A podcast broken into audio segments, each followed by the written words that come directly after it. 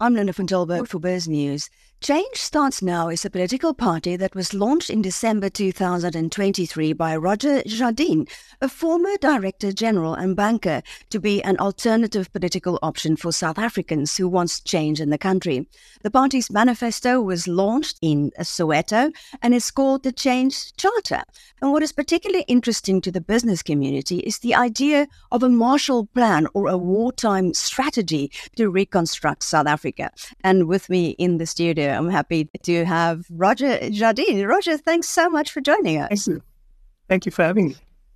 Well, I think can we, uh, we we can sort of go back a little bit on why you're doing this, why you're entering the messy world of politics. But but I think what our business community is most interested in is this 500 billion regrow plan of South Africa. So can we start with that and tell us what are you intending with that? No, thank you very much, Linda. I think the, the key point to land here is that we, we are sitting in a social situation that's untenable. We're seeing globally uh, people are losing hope and faith in democracy. And in fact, earlier this year, 250 billion dollar billionaires and millionaires signed a pledge asking regulators to increase their taxes because they saw it as a way to assuage this um, uh, pressure on democracy. And we feel that here in South Africa. And we, you know, we, we cannot have a situation where we regard this problem as a linear problem. Let's first fix the economy and then we can take care of our people. If we don't do it concurrently, we're going to have a different problem. So we we use the Marshall Plan analogy because if you look at all the measures in South Africa, in terms of the number of people dying, it's like we're in a war zone here. Uh, if you look at uh, people who are going to bed hungry or starving, so we need that intervention. And at the same time, our balance sheet of SA Inc. is under stress. So we cannot uh, do these things concurrently. And so this plan seeks to intervene urgently. And what we're saying is we need common cause between the rich and the poor at this moment in our country's history. So we have come up with a temporary levy. It's temporary. People are jaded about paying tax because they wonder where's their tax money going. They cannot see the benefit of it. So we have structured it as a ring fenced fund, which we'll uh, have overseen by an independent panel of uh, people with respect, a chairperson who is respected and has integrity, and then you can actually see uh, where your money is going.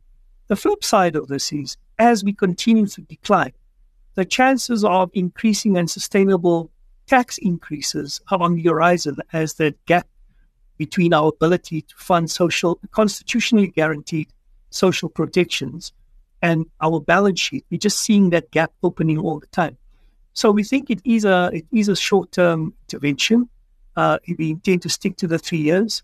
We've modeled it very, very precisely with a team of experts and advisors, and we've come up with a 500 billion uh, rand amount, which we think will be quite substantive in this environment. I think you've just addressed one of the concerns is because people are always worried when, oh, there's money again, another chance for corruption. So, how, this ring fencing, how would you do that? Yeah, so the, the Constitution says uh, uh, taxes received goes to the national revenue account unless there's an act of parliament. So we intend to govern this by creating its own act in terms of how this money is, is spent. And then, as I said, we will get South Africans in a true public private partnership uh, mode with a chair that South Africans respect. Those projects will be agreed and made uh, public. And if you're a contributor, you will be able to see where this basket of money um, is going. Everyone is up, uh, very mindful of the fact uh, that taxpayers are really upset about the way public resources are being used. And so we wanted to address that up front. But the tax base is shrinking. It's and, and they are under severe stress. I mean, how, how do you think it will go down if you say, okay, we'll just pay tax for another three year, a bit of extra? Do you think people would accept that? Well, we say in the manifesto that we're going to have a series of conversations with people, and especially people affected by this. Look, it's a, it's it's choices, right? I mean, our economy is shrinking. We're sitting at one percent. Load shedding is carrying on. We know that if we fix load shedding, our GDP growth can be 2.5% instead of the paltry 1% that it is. And the question is, why is that happening? It's because of political will. And so, with this social solidarity fund. Remember, we're saying we have to make common cause amongst all South Africans. We feel that the, it will unlock the economy. Uh, companies should be making more money, and may, and you know the, with that comes the prospect of reduced taxes. So it's really it's it's a trade off in the short term for our long term sustainability. But at this rate, we'll probably have to borrow more. We'll have more social unrest as the government uh, fails to provide social protection. So public hospitals are a shambles because of budget cuts, doctors aren't being employed, that sort of thing. And so I don't think you can have one part of society standing on the sidelines while the majority of the society is imploding. And so it's it's really saying let's look to the future together. Can you can you break down those taxes for us? So corporation tax goes to what is it, thirty two point two percent? Can you break this down yeah, for us? Yeah. So so the corporate tax will go. It will be an increase of four point two percent uh, over the three years, and that goes to thirty two point two percent. Uh, we model it for individuals earning more than one point eight million rand. Um, they'll go from forty five to forty nine in terms of that marginal rate. We have a one percent uh, on retirement funds and then a wealth tax of 1.5% for everyone who has assets over 40 million rand. So, how do you think this will go, down with investors? Investors are always worried about, you know, these extra things that tend to creep in, and and it, normally they're not investor friendly. Aren't you worried that would put people off more um, from investing into South Africa? Look, I think this is a global debate. Uh, we would say to obviously, change starts now is investor friendly. This is about guaranteeing that South Africa becomes a stable country with strong economic growth. We have a series of value traps in our system at the moment. This plan goes hand in hand with a very strong role for the private sector. Uh, I'll tell you exactly where. So, our state owned enterprises have been an enormous drain on the fiscus here.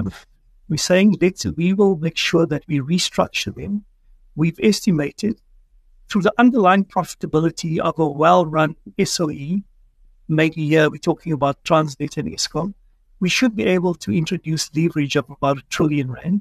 We're also saying when it comes to the ports, for example, that you know that we have these, we get stuck in these privatization debates in South Africa.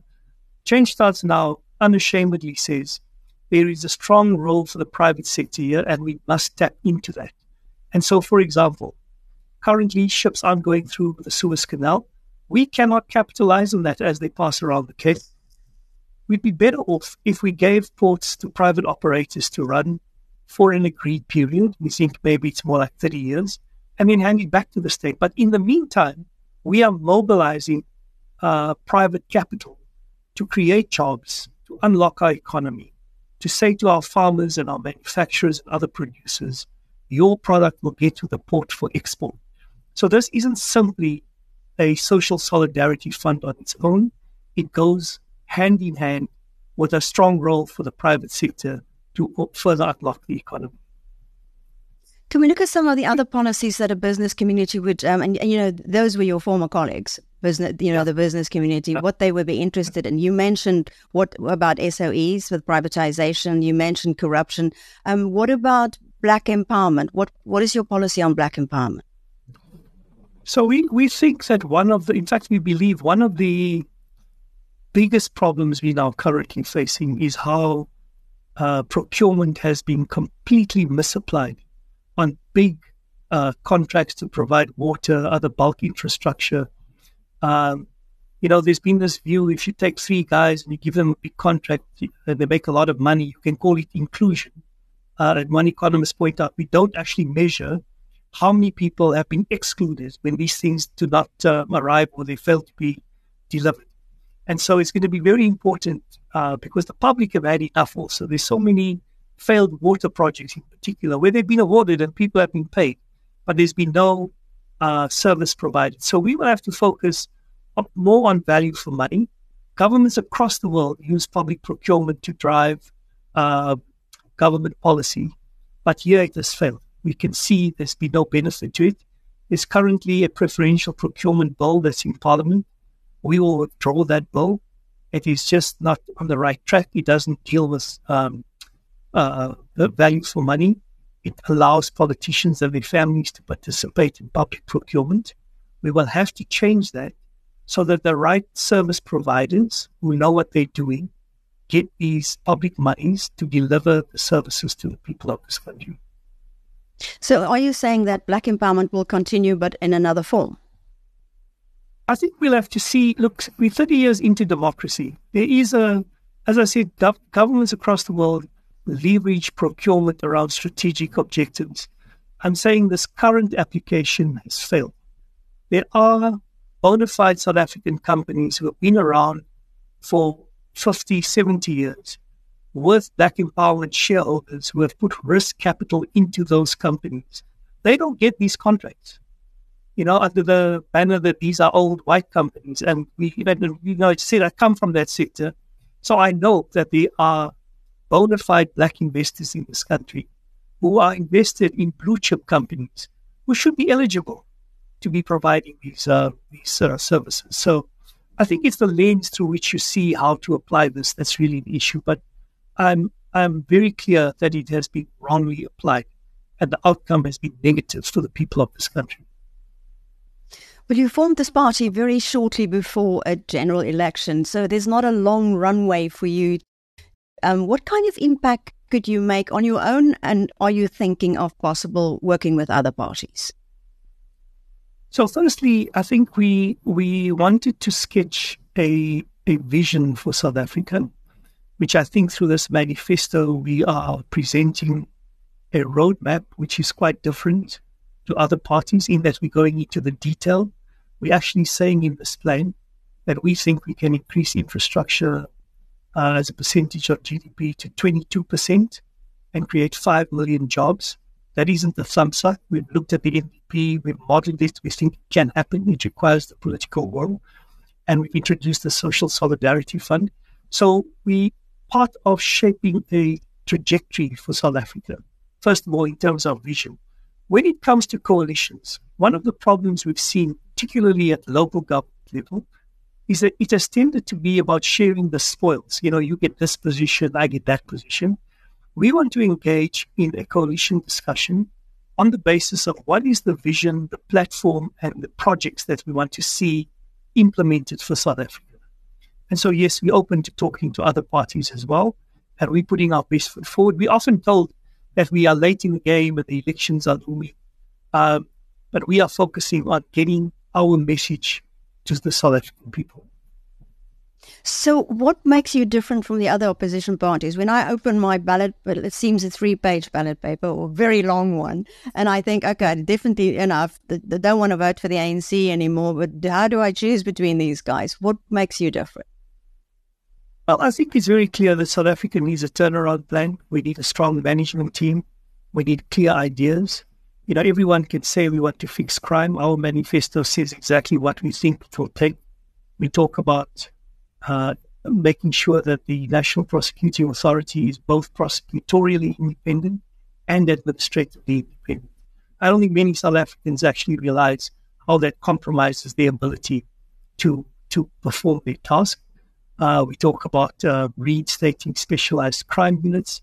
Um, we have very specific ideas on, healthcare, for example. We talk about how we want to empower local hospitals so that they can service people a lot better. And so I think it's incumbent upon us to get into the mind of a citizen so that they can see the differentiator here is that we actually we are focusing on the fix and we are presenting how to fix South Africa. And that's what we need to get across to, to our citizens. Well, you've also conducted opinion polls. Um, what which voters do you think you can lure to your party? Would it be disgruntled ANC people? Would it be um, the people who can't decide who they're going to vote for, or don't think, oh, there's no point in voting? So our, our research is showing that South Africans are ready for change. Change is the most common word used in South Africa. And there are various categories of voters here. You have people who have voted a particular way over many years. They've either just stopped voting, maybe some of them have changed their vote. There are voters who register but never bothered to vote, and then there's new voters.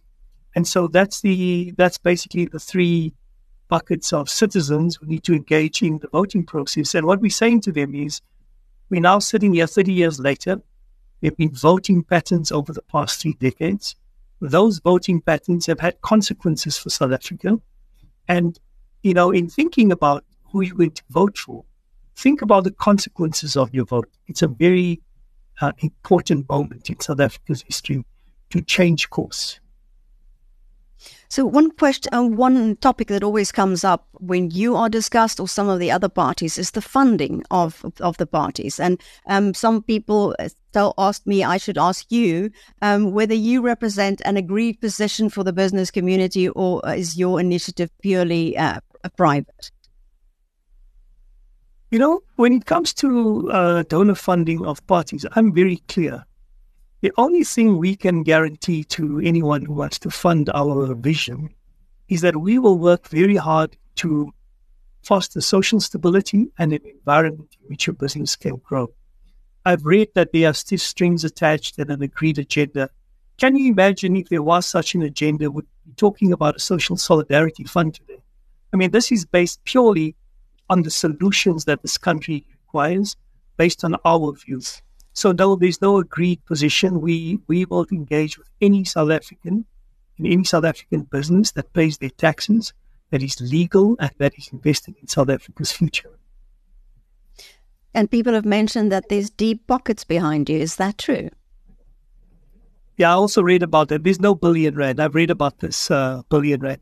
We we now registered as a political party. We are legally uh, obliged to disclose our funding which we will we will do through the IEC process and it will become public. And then we'll see that there's no billion right. Uh, Roger, I just want to ask you final questions. Why would a banker, you know, a nice guy in a suit, you know, you know, why would you get involved in the messy world of politics? You know, I come from uh, a family, almost three generations of being involved in social and political affairs in South Africa, and um, just over the over many years agonizing about the, the direction our country is heading in. And, you know, feeling in particular, you know, last year it took me the better part of last year to decide that I would step away into a very uncertain world, a world that I don't really know. I'm not a career politician.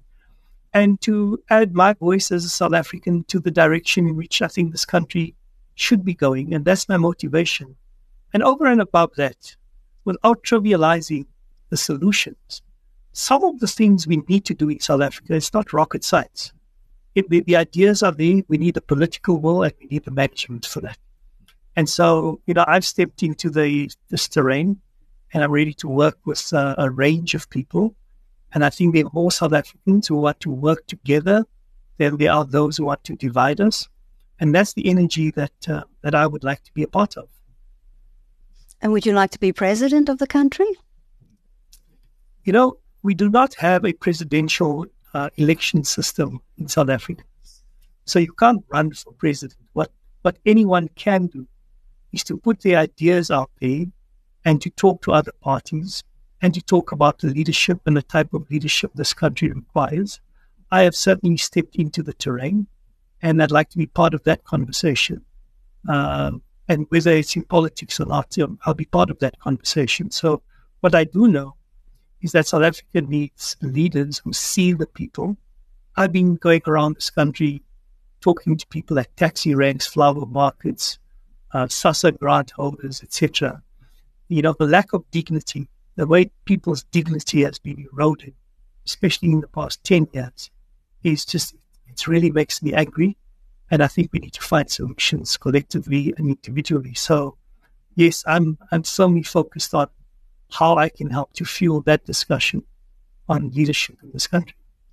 Roger and Jardine, thank you so much. Thanks for speaking to me. Thank you very much.